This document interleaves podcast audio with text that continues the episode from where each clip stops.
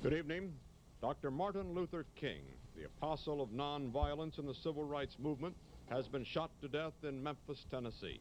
Police have issued an all points bulletin for a well dressed young white man seen running from the scene. Officers also reportedly chased and fired on a radio equipped car containing two white men. Dr. King was standing on the balcony of a second floor hotel room tonight when, according to an, companion, a shot was fired from across the street. And the friends were. Hey, everybody, welcome to Our Story, a podcast on American history. I'm Jonathan. And I'm Jay. Jay, how you been, buddy? Doing pretty good, John. How about yourself? No complaints. Jay, why don't you tell everybody what we're talking about today? Well, today uh, we're actually recording on Martin Luther King Jr. Day, uh, you know, a day that commemorates Dr. Martin Luther King. I mean, I think we could do several episodes on Dr. King, but today we've decided to talk about his assassination. Yeah, I think, you know, growing up, we didn't learn a lot, particularly about his assassination. We learned, obviously, that he was assassinated, but I think, at least in my studies growing up, it was a lot of it was based around his early civil rights work, which, of course, is important. But I was really interested in, in, researching today's episode about some of the things I had found out. Jay, did you know a lot about the assassination beforehand? No, and, I mean, like you said, there's so many things about the the incredible life of Dr. King that we do learn about his involvement in the civil rights, uh, his involvement in the anti-war movement, and I don't want to say that his assassination is really just really a footnote. It's really more of, you know, we know that he was assassinated April 4th, 1968. We know the person that was caught and convicted of it. Really, I, I just know in school, we really didn't go much more in depth than that. Right. And, you know, Jay, you and I were both born in the early 70s. So this was all already history by the time we were born. But you know, the 60s were a very turbulent time. You had the two Kennedy brothers, Robert and John Kennedy, killed in the 60s, as well as Dr. King, obviously, and Malcolm X. So, I mean, those 10 years must have been just a crazy time period. Talking about Vietnam, the civil rights movement, probably more turbulent than than we've seen since. As, as much as people want to complain about the 2000s, it was nothing like probably what they saw between 1960 and 1970. Yeah, I, I, have to agree. And you know, really, if you if you really think about it, a lot of those things you mentioned, the year 1968. Not only did we lose Martin Luther King Jr., that was also the same year that Robert Kennedy was assassinated. And reading up on the assassination, a, a lot of historians actually say that that 1968, in a very turbulent decade, 1968 was probably one of the low points of that decade, given the fact that two great men were assassinated in the same year. All right, so let's let's get started at at the beginning. Uh, there's a lot of Dr. King. Like you said, we could do many different shows on Dr. King. We probably Absolutely. will throughout the course of our podcasting uh, career here. But let's start at what brought Dr. King to Memphis, Tennessee, which is where the assassination took place. Right. Actually, so what was going on uh, in Memphis at that time is there was a sanitation strike by um, African American sanitation workers. From what I read, you know, and again, this is not something that we really learned about in school, I mean, the, the conditions that they were working under were, even in that time period, even in, in, the, in the mid to late 60s, I mean, it was horrific. They were severely underpaid compared to their white counterparts. They weren't able to take breaks. There were no bathroom facilities for them. I mean, it was, it was, I hate to say it, it was almost slave labor. And they tried to negotiate, they tried many different things. And I had read that actually what really led to this strike and led to Dr. King coming down there was the fact that two African American sanitation workers had been killed in, a sanitation truck. And that was kind of the real tipping point. So he came in because, as we all know, Dr. King preached nonviolence. He wanted a nonviolent way to end this situation. Right. He was very much a, um, obviously, with his historian's background, he was very much uh, pro-union. And yeah, like you mentioned, the, the African American sanitation workers weren't even unionized. Uh, I read that the, the, the white sanitation workers were unionized, and again, paid better, allowed to you know have bathrooms and stuff like that. But the inciting incident was, like you mentioned, was that on February 1st, 1968, two garbage uh, collectors, Robert Walker and Echol Cole, they were crushed to death by a malfunctioning garbage truck. The incident shed shed some light on what was going on down there, and and Dr. King is, and this is what he did. Dr. King fought injustices all over the country, injustices towards uh, African Americans, and and this you know these two gentlemen. My assumption is that these two gentlemen were crushed because of um, lackadaisical safety procedures. So you know, and Dr. King was no stranger to Memphis, as we'll, we'll, we'll find out later. Uh, him and uh, Reverend Abernathy, they would stay at the hotel where Dr. King was was eventually assassinated. Often that they in the same room where they, they named it the King Abernathy Suite. You know, like Mhm. So yeah, Dr. King, and you know, uh, he's in Memphis. He's helping to organize and help do nonviolent protests. And I can't I can't stress that enough, Jane. I don't, I don't know if people really truly understand what nonviolent protesting is. And I don't know that people nowadays can even imagine that. You know, we recently, I guess the most recent ones we've been dealing with were, you know, the police brutality marches and, and Occupy Wall Street a few years ago.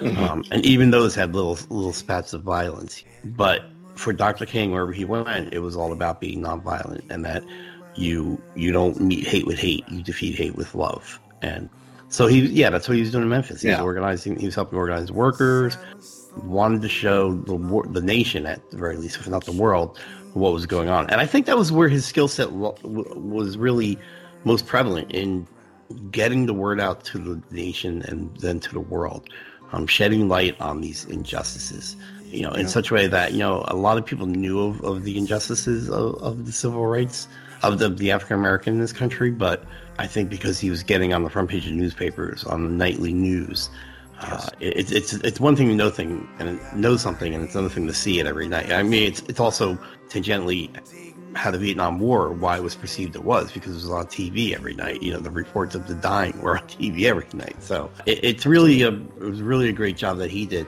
So he's down there with uh, Reverend Abernathy and uh, uh, Jesse Jackson, who would later become a very famous um, proponent of African Americans in the Yes. Especially when we were growing up in the 80s and the 90s. Um, He, uh, yeah, I mean Jesse Jackson. I know he he took a run, uh, or he tried to to take a run for the nomination to become president of the United States. Uh, Mhm. Absolutely. I mean, one thing that I find really really interesting, like you said, is he he did bring a lot of attention to civil rights in a, in a in a time where it was newspaper, it was still radio, and it was the nightly news, which came on at a specific time. There were no 24 hour news channels. There were no people in these protests with cell phones that could live stream it. The fact that he was able to do that, and I think the, the fact that you said that he, he preached nonviolence, and I, I, I just find it that if I was protesting something, an injustice that was done maybe to myself or a group that I'm involved in, where trying to peaceably protest, and I met with with I mean horrific violence. I mean, if you've ever seen clips of what these protesters went through, fire hoses turned on them, attack dogs turned on them, angry mobs coming at them. For for Dr. King, not only to never I mean, never raise a fist in anger, but to encourage his followers. And I mean, I'm sure there had some people that said, look, enough is enough. I mean, they're pushing us to a point. We have to. I, I mean, I, I- find that just absolutely amazing. And, and like you said, John, I mean, I know in the future we're definitely going to talk about other events in his life, but I, I, I just find that whole that whole facet of his life just just absolutely amazing. Yeah, and I think I think that's what sets him apart from other historical figures. You know, regardless of what they were famous for, he was a big student of Gandhi, Yes. and that's what he, you know, that's where he got his his belief in nonviolence from. But you know, he wasn't a stranger to death threats or anything like this. So this, you know, I hate to say that it wasn't a surprise, but I mean, it was a shock when it happened. But in retrospect, you know, it was well, at least an attempt was probably going to be made again. He was he was stabbed um, almost fatally in 1958. right, 1958. Yeah. Right, and and he even told his his he told his wife that um, after I think JFK was killed that you know Yes. this is probably how he's going to end up end up going, and and this is a quote that he said to his wife is, and this this is just in speaking to the character of, of Martin Luther King Jr. He said to his wife, he goes, "This is what is going to happen to me also in regards to after Kennedy was assassinated. Yes. I keep telling you, this is a sick society." Yeah, yeah, he, he did say that. And in fact, um, you know, when he was coming down to this uh, sanitation strike, he actually originally came down late in March, I believe March 27th or 28th, to have a march Unfortunately, it ended in violence, so he decided to actually return on April 3rd.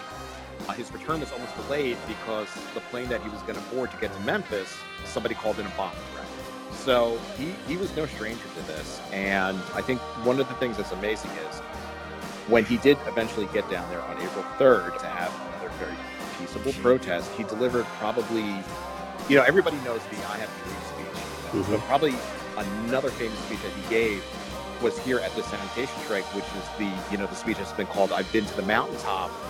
And, and in it, it, it's almost like he predicts that he's not going to live to see to see the end of the, the, the struggle for civil rights. Right, right. He's, I mean, you can't argue about the kind of orator he was, orator he was, mm-hmm. and his Yeah. his Baptist minister background definitely serves him, both in the "I Have a Dream" speech and in this "I've Been to the Mountaintop." He's casting uh, allusions to to Moses, where uh, God told Moses that uh, you will lead your people, you won't get to the promised land, but you will be able to see the promised land because you know the you know Moses did something he shouldn't have done. I forgot exactly how the story went, and God's kind of like consequence for him was like, all right, well, you're gonna get to the promised land, you're gonna get to see the promised land, but you won't get to go there with them, and and so he's saying that he's he's alluding to that in his speech. He's saying. You know, we're going to get there. We're getting to the promise. The promised land being equal rights, uh, being treated fairly and equally and humanely within this country. We're going to get there. He goes, I might not get there with you. He goes, but I've been to the top of the mountain. I've seen it, and we're, we're gonna get there. I like I like you know I might not get there, but I've seen it. And and the thing about Dr. King's speech is, you know, I did a, a, a you know yeah, I have a dream speech is obviously full of hope. Yeah. Uh, the letter letter from a Birmingham jail is full of hope. Even this this speech is full of hope because he's saying he's telling the people, he's like you know we're getting there. It might not be in my lifetime, but we're gonna get there and we just have to keep doing what we're doing, which included the peace. He calls he would constantly call white people my white brothers. You know, I, I think Yes. he even alludes to some of them being, you know, e- even even the ones that are against him, he would call my sick white brothers. You know, so it was it was even just kind of allowing saying, you know, they're still my brothers. They're sick, I guess, in, in modern day parlance would be they're mentally ill or they just they're they're not right Right. um, but they're still my brothers. So it was a very powerful speech. Well, I don't know what will happen now. We've got some difficult days ahead. But it really doesn't matter with me now because I've been to the mountaintop. I don't mind. Like anybody, I would like to live a long life. Longevity has its place. But I'm not concerned about that now. I just want to do God's will. And He's allowed me to go up to the mountain. And I've looked over and I've seen the promised land. I may not get there with you, but I want you to know tonight that we as a people will get to the promised land.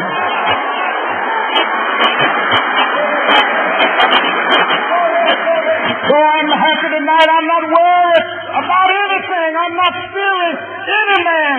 Mine eyes have seen the glory of the coming of the Lord.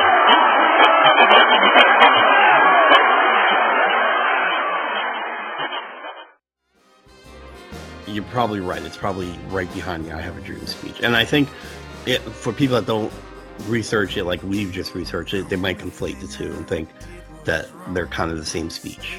Um, but they're definitely not. But um, no, it's, it's a great speech he gives April 3rd um, to the sanitation workers and well, to everybody at, at a rally. Um, and then they retire back to the Lorraine Motel in Memphis.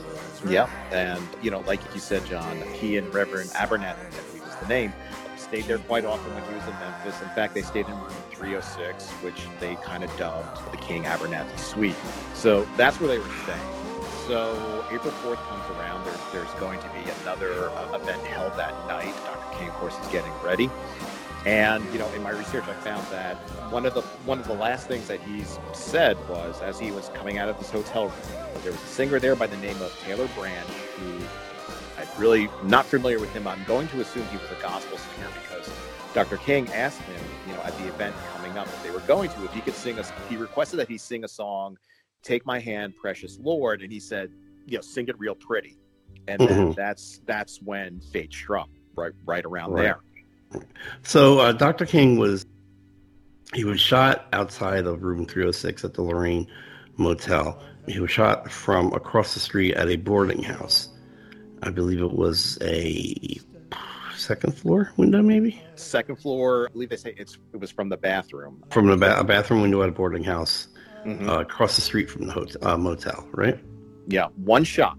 One Mhm. shot rang out, struck him, from what I read, struck him in the face. And I guess, you know, listen, I'm I'm not a ballistics expert. I, I don't know how this works.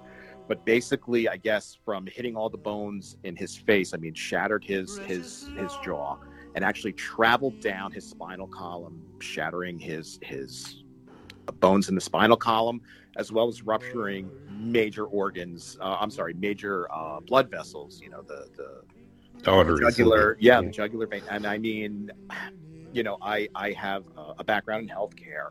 If you hit the aorta, if you hit the jugular, I mean, that's really could bleed out, right? almost instantly because there's so much pressure.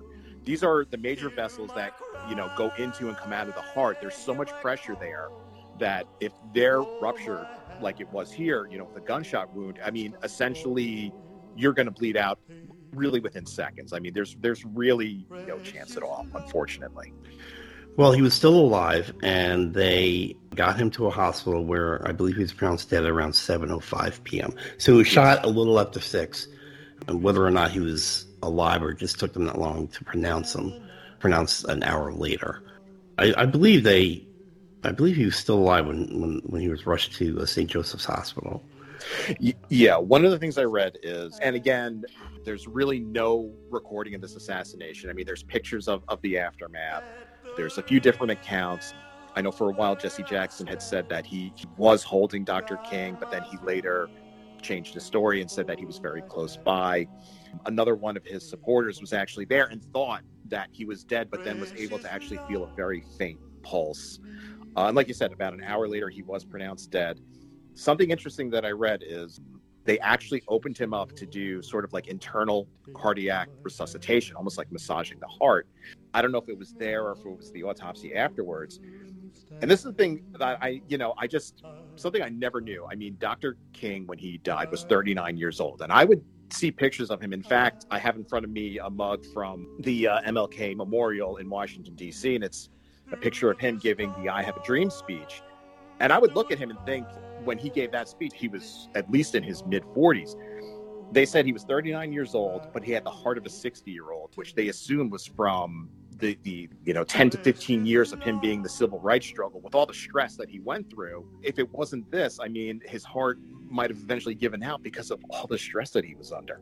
Yeah, I was I was shocked to see how old he was, or how young I guess he was when he was uh, Right.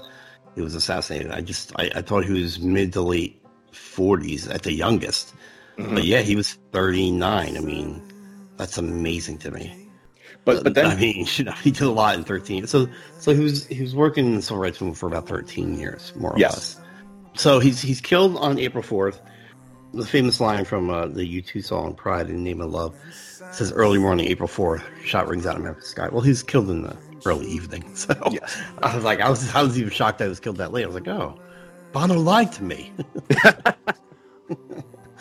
I guess it's license, more. I I guess, guess right? it's more poetic or or whatever. But uh, Right. I mean, I mean, the sentiment is the same. Now, I know there's a lot of speculation about the assassination, who was really behind it.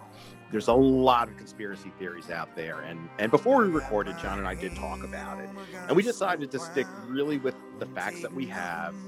Yes, there are lots of con- conspiracy theories out there you are more than welcome to, to research them. But we're, we're really, you know, in terms of who the assassin was, we're, we're sticking with really, I guess, the official account. Well, even just reading up on it, there's such a preponderance of evidence against it's James Earl Ray. James Earl Ray, yes. You know, they found his fingerprints everywhere, and well, we, let's talk about that. So, uh, James Earl Ray is accused of committing the murder. He's he flees the country and is caught in London, Mhm. trying to get on a plane to, I believe, South Africa or some other place that doesn't have an extradition. Right. About April, May, about two months later, I believe he's Oh, caught. yeah, June, almost right? almost exactly two months later. Yeah. Yeah. Yeah. and they brought him back and somebody uh, and he actually convinced he confessed to it in order to avoid he confessed to the murder in order to avoid a death sentence Yes. but the you know do you want to talk about the evidence you, you know, right away, eyewitness accounts said that they did see a man almost minutes after after the shot after the shooting, fleeing from the boarding house uh, with a description that they said was similar to James Earl Ray. They found a package with the rifle that was used, with his fingerprints all over it, in the room in the boarding house, and specifically in the bathroom. I mean, his fingerprints were everywhere. It is essentially what they found, and this is how they were able to identify that he was, or, or he, he was a prime suspect because just, I guess, determining where the shot came from and finding his fingerprints everywhere, he instantly became a wanted man. And what's interesting is, is like John said, in order to escape the death penalty and under the advice of his lawyer, he pled guilty. But then three days later, fires his original lawyer and tries to sort of retract that plea of, of guilt, saying that he was framed. and to the point where even in the early or mid 90s king's son dexter went to visit him in prison and walked out of there and i think i remember this walked out of there Uh, believing yeah. him yeah like and that was kind of a bombshell that he believed them Yeah, I think I don't know if it was exactly at that point or maybe even before. I think the entire King family actually fought for they wanted a retrial. They believed that he was a patsy and he was a scapegoat. And eventually, James Earl Ray, I don't know exactly when he does pass away in prison, but for years he tried to get another trial. He tried to get uh, exonerated. So much so, I think his lawyer that he hired after firing his first one still I think to this day is still trying to get his name cleared, saying that no, it was not him. There's a vast conspiracy against Dr. King, and he's the fall guy. It's a curious thing. It seems that, uh, I don't know. I, I mean, I think people love consp- conspiracy theories. Like I said, the preponderance of I mean, evidence. yeah, I- a lot of evidence. And like I said, they, they found the gun, they found the package, and Mhm. he did. He was registered as purchasing the, the rifle. he purchased the rifle, not a rifle, but the rifle. The rifle. King. exactly. Yeah. The rifle six days before the shooting. Right, and he had rented the room in the boarding home. Mm-hmm. He dropped it on the way out. He dropped the gun out at his home. Yeah, I mean, he, he one of the things he said is he said, "I did not directly shoot Dr. King. However, inadvertently, I might have been responsible." He, he mentions, I believe, a, a French Canadian by he said that went by the name of Raoul, and uh, I think he also talks about, you know, James Earl Ray talks about his own brother, and and, and it really his sort of defense is, yeah, maybe I was there and I didn't pull the trigger, but But he bought the rifle. He rented the room. Right, but he was sort of saying there were the other these other forces out there that oh, next thing I knew, Dr. King is dead. Like it there was never in all the reading that I did, there was never really he never really had he never had an alibi. He was there, his fingerprints were everywhere. He did purchase the weapon as you said, but he he claims innocence. I know they did try to follow up. One of his lawyers did try to say that he wasn't even in Memphis at the time, but nobody could nobody could corroborate that. Right, he couldn't. He couldn't corroborate that it wasn't there. So he gets convicted. He he gets 99 years in jail. A little funny thing I, I read that he he and a few other inmates I think escaped in 1977. I think. Yes, I think so. and and they were recaptured a few days later, and they added one year onto his sentence. So he, he got an even 100 at one got point. an even 100 years. Yeah. Yes, yes. Yeah. Now, an assassination of this scale, of this magnitude, I think it's just as important to talk about the aftermath because when this happened, I'm sure America was bracing itself. I mean, this is this is probably one of the, the most predominant civil rights leaders in America. He was just assassinated. What is going to happen now? And I think it's absolutely amazing some of the things that did take place after the assassination Is there anything in particular that you wanted to touch on? Because I know there were a few responses from some key people. Well, uh, you know, um, almost immediately, not immediately, you know, this is 60s. News didn't travel as fast as it travels now, but I think Lyndon Johnson found out about an hour after. Well, he was found dead at, a little after 7, so I think Johnson found out around 8, 8 o'clock. He canceled a scheduled meeting he was going to have on the Vietnam War mm-hmm. um, uh, to, any uh, declared National Day of Mourning. Um, you want to talk about Robert Kennedy's response? Yeah, Robert Kennedy was on the campaign trail trying to get the uh, Democratic nomination for president. And I think as he was boarding a plane, I believe to Indianapolis to speak at an event, he found out about it.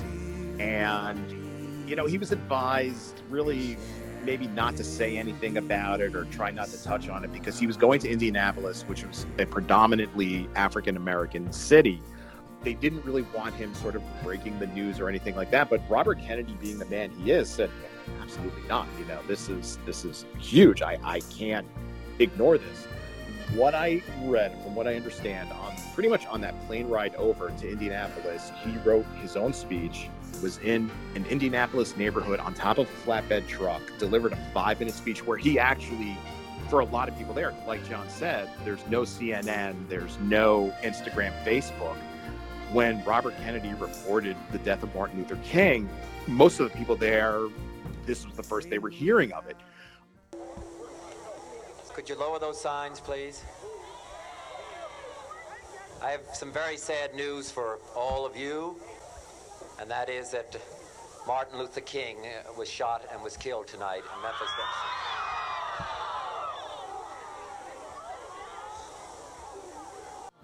I think the governor of Indiana said, "Look, you're going to talk about this. I can't. I can't guarantee your safety." He delivered what a lot of people consider probably one of the greatest speeches ever, where he talked about his sorrow uh, about what happened and urged, really urged the crowd and, and tried to urge, I guess, people nationwide to really continue his tradition, uh, Dr. King's tradition of nonviolence, and you know, they said that this speech that he gave, a five minute speech, probably was the main reason why there were not riots in Indianapolis that night when there were riots nationwide when people heard the news. It's kind of the saddest bookend to this whole story. Dr. King, obviously a man of peace. Many of his his peers spoke out about, you know, Dr. King's response to seeing these riots. So in response to the assassination, in their grief and their anger and their anguish, over 100 riots broke out across the country in major cities. Some of the cities mostly devastated by the riots. You have Washington, D.C., Chicago, Baltimore, mm-hmm. Kansas City, Detroit, New York City, Pittsburgh, Cincinnati, Wilmington, Delaware, Louisville. And I just briefly want to talk about, you know, you and I are both from New Jersey. Yes.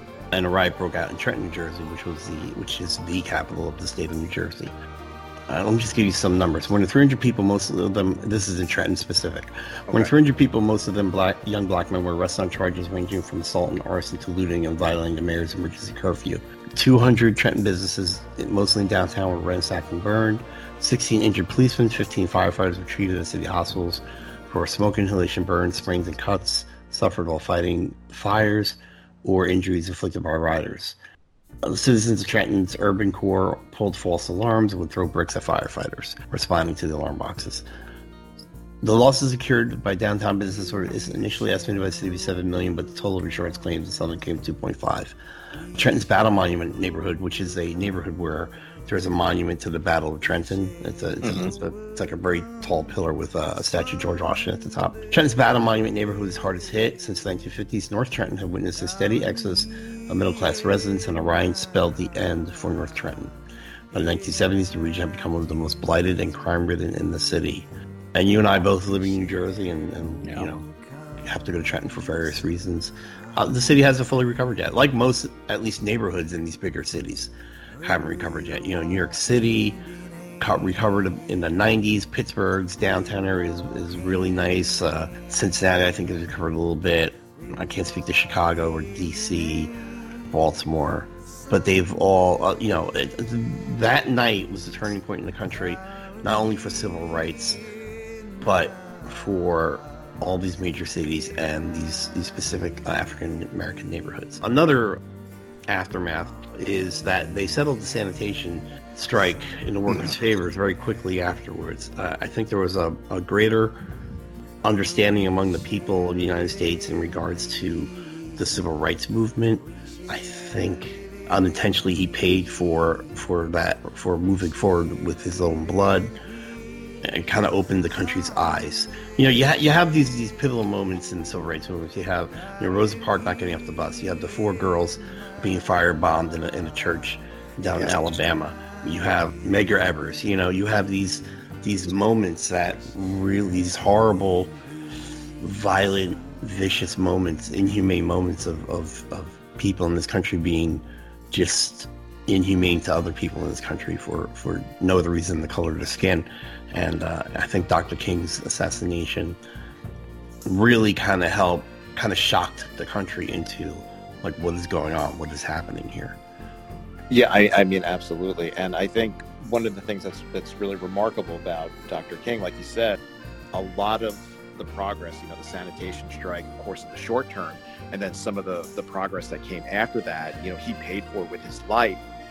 And we can't confirm this. This this is sort of my thinking and my theory is I think he always knew that that was something that was going to happen. He a day before he delivers this speech, I've been to the mountaintop, where he, he tells he tells the people in the crowd that I, I see it. I see the promised land where we're all going to live together, but I'm not going to be there when that happens. It's almost like he knew that one of the steps to get towards that promised land would be he would have to sacrifice himself like like he did. And I, I mean, you, you talk about courage and you talk about police officers that put their lives on the line every day and, and firefighters and soldiers and absolutely but for a, for a man who preached nonviolence, who never raised his fist in anger, he was a very public figure. He knew that he had several targets on his back. To get up and to do this constantly, I mean, that's, I mean, courage doesn't even seem like an appropriate word. Like, th- there has to be a word that really just kind of magnifies or emphasizes the courage that he had. I, I, really wish there was a better word than just saying he was a courageous man because it's right. it, it goes beyond that. Right. So, is there anything else you want to talk about the assassination? Because I, I, do want to quickly. We are recording this on Martin Luther King Jr. Day. His birthday is January fifteenth, but it's always the third, I guess, third Monday of the month. So, is there anything else you want to add about the assassination because I do want to talk briefly about the the holiday and how it came to be because you and I we lived in a time we remember a time when there wasn't a MLK Day. That's right. That's right. So, I mean, one thing I did read that I thought was, was pretty interesting was in, in the aftermath, like you said, President Johnson declared the following day, uh, or I don't know if it was the following day or, or a day or two later, a national day of mourning uh, to have all the flags at half staff.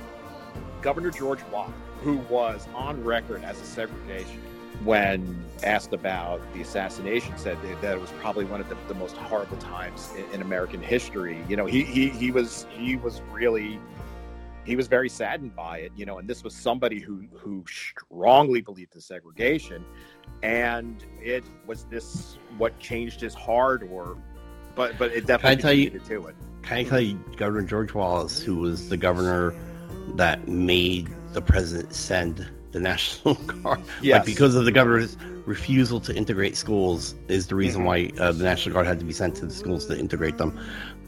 This guy has a uh, sidebar. He has such an interesting life. We should really kind of do an episode on him because he was very pro segregation. Somewhere along the line, he has a change of hearts so that when he runs again as governor, he gets he gets like ninety percent of the black vote. It's really he's really got an interesting story because uh, uh, even till till the end of his life, it was like, did he really have a change of heart, or did he just play the political game of, you know, like pandering to the to the people to get their votes? So we should really think about doing a show on him. Absolutely. Uh, but anyway, but yes. Touch ahead, on the holiday. Yes, go ahead. All right. So basically, you know, I, I, jokingly said that we remember a time, but we do. We remember a time when we didn't Absolutely. get Martin Luther King. It was not even, it just wasn't something that existed. So in 1983, yes, Ronald Reagan signed into law a bill that created a national holiday to honor Dr. King. The first observance of the holiday, I don't know why it took three years, but the first observance was uh, 1986. and I was uh, I was in eighth grade, so I guess that's when we got our first Martin Luther King Jr. Day. Uh, eighth grade. Yeah. So now, uh, when laws like that are signed, you know the uh, the states kind of have to approve it, and you know, ninety nine percent of the time they all do. But the governor, governor of Arizona, uh, Bruce Babbitt, signed the executive order in May of '86 declaring the third Monday in January should be Dr. King Day.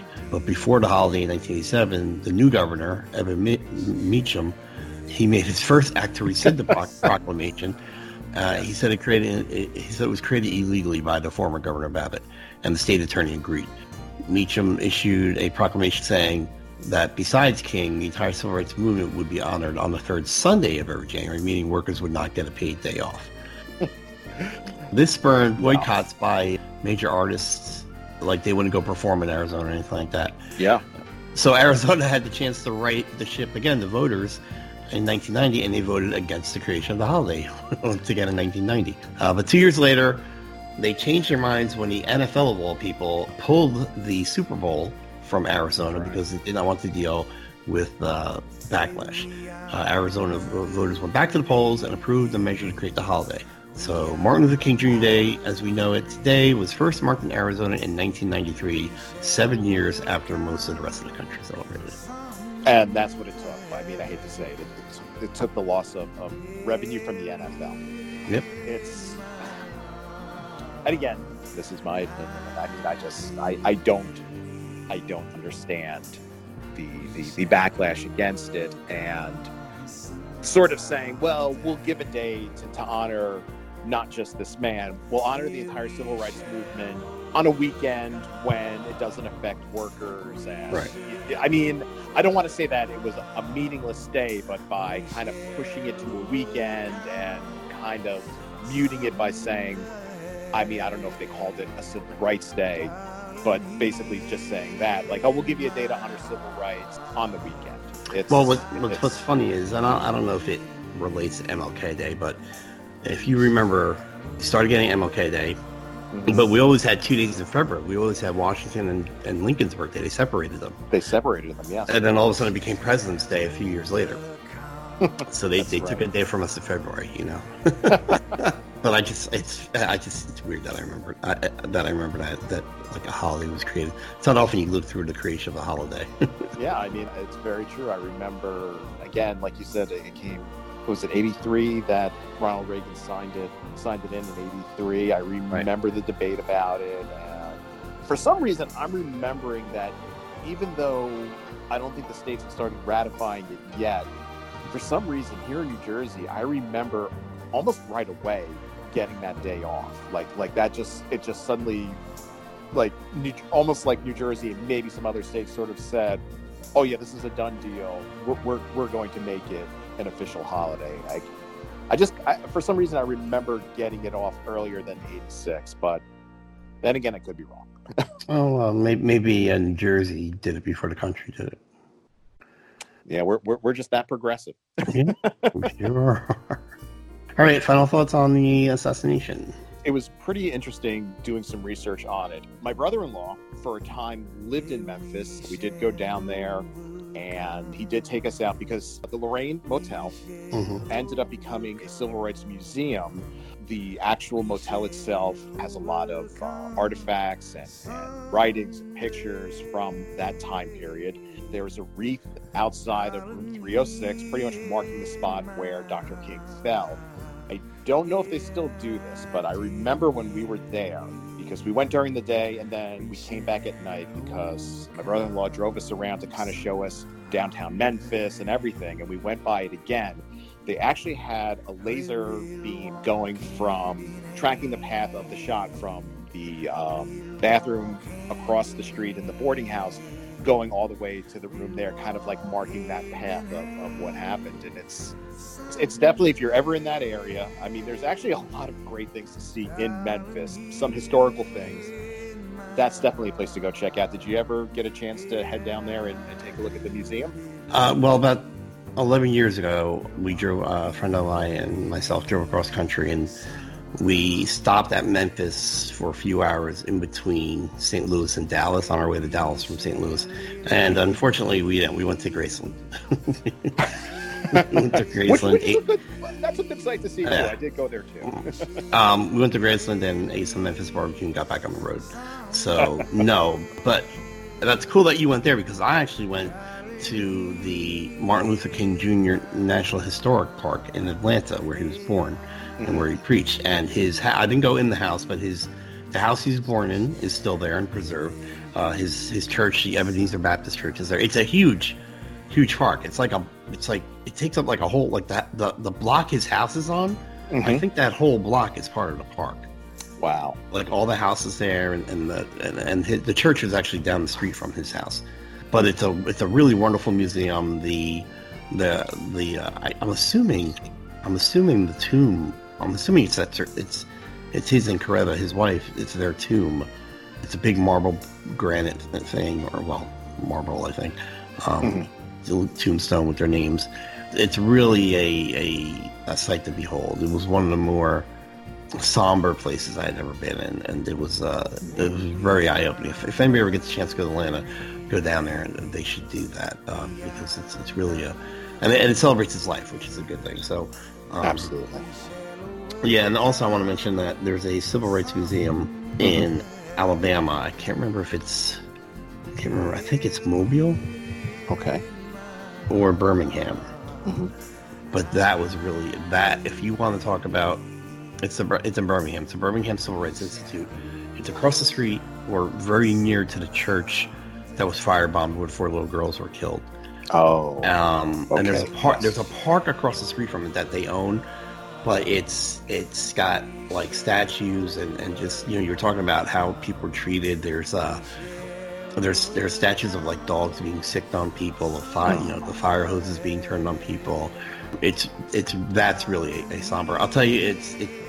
One of the things that really took me back was they have like KKK memorabilia in there, and they have a you know the white hood and all that stuff. And you know i had never i had never seen that except in movies you know like fletch 2 and things like that where where it's the butt of a joke you know? But Right, when i was standing in front of that glass case with a with an actual kkk robe and hood on a mannequin it's scary man. It's it's, it's intimidating. It's it's it was really like i didn't think i that would affect me just by looking at it close close up but it does man. It's it, it- it's a it's a real i mean it's it exudes hate for some reason you know yeah I mean- it was pretty wild Yeah, I mean, what's what's interesting about you know, like like you're talking about the '60s, not right before I did research for this, just just in general, just talking to my father, born in 1940, so the '60s. I mean, that there were some of his prime years, and he said Vietnam War, like you mentioned on TV every night, and he said all these civil rights protests, specifically the nonviolent ones, where you see people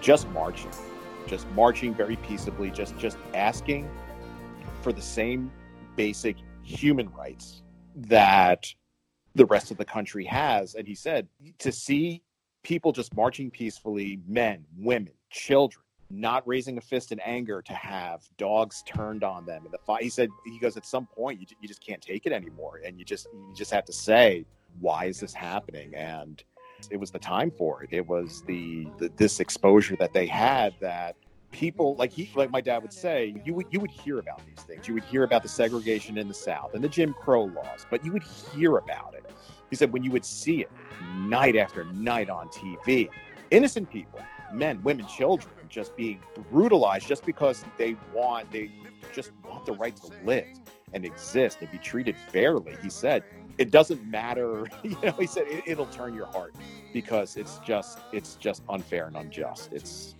like you said, I think the 60s is probably one of the most tumultuous times in American history. Absolutely. Mhm. Mhm. Whew. All right so that's the mlk assassination we appreciate everybody listening to us um, jay we thankfully we've been made available on many many more platforms we're on google Yes. play spotify i always say this wrong is it podbean or bean pod I was I think it's Podbean. podbean okay yeah. um, Stitcher, I believe, also. So, um, you know, if, if you like what you're hearing, and this is our second episode, uh, tell your friends and, and subscribe. Also, uh, head on over to Instagram because we do have an Instagram page now, Our Ooh. Story. Yeah, take a look for it there. We will post pictures of you know the content that we talk about. Also, it's a great place to reach us. We monitor it, so if there's something you want to hear about, send us a message there, and there's a good chance that we will talk about it in a future episode. And what is it? Our story. Uh, it's just it's just our story. Just if Oh, you okay. search for our story, you will find it. Awesome sauce. All right. Uh, this was uh, this was this was a good one to talk about. Uh, Yeah. I mean, I think history. John and I, uh, in our first episode, we talked about why we love history so much, and I, I think this is a great example of why we love history because this isn't just dates and facts and figures. I mean, there's so much human emotion that goes behind these true stories, which is why we love history so much. Exactly. Alrighty. Well, Jay, I want to thank everybody for listening to our second episode and hope they join us for our third and fourth and blah, blah, blah, blah, and all the rest. Just remember, everybody, it's not just history, it's our story. We'll see you next time.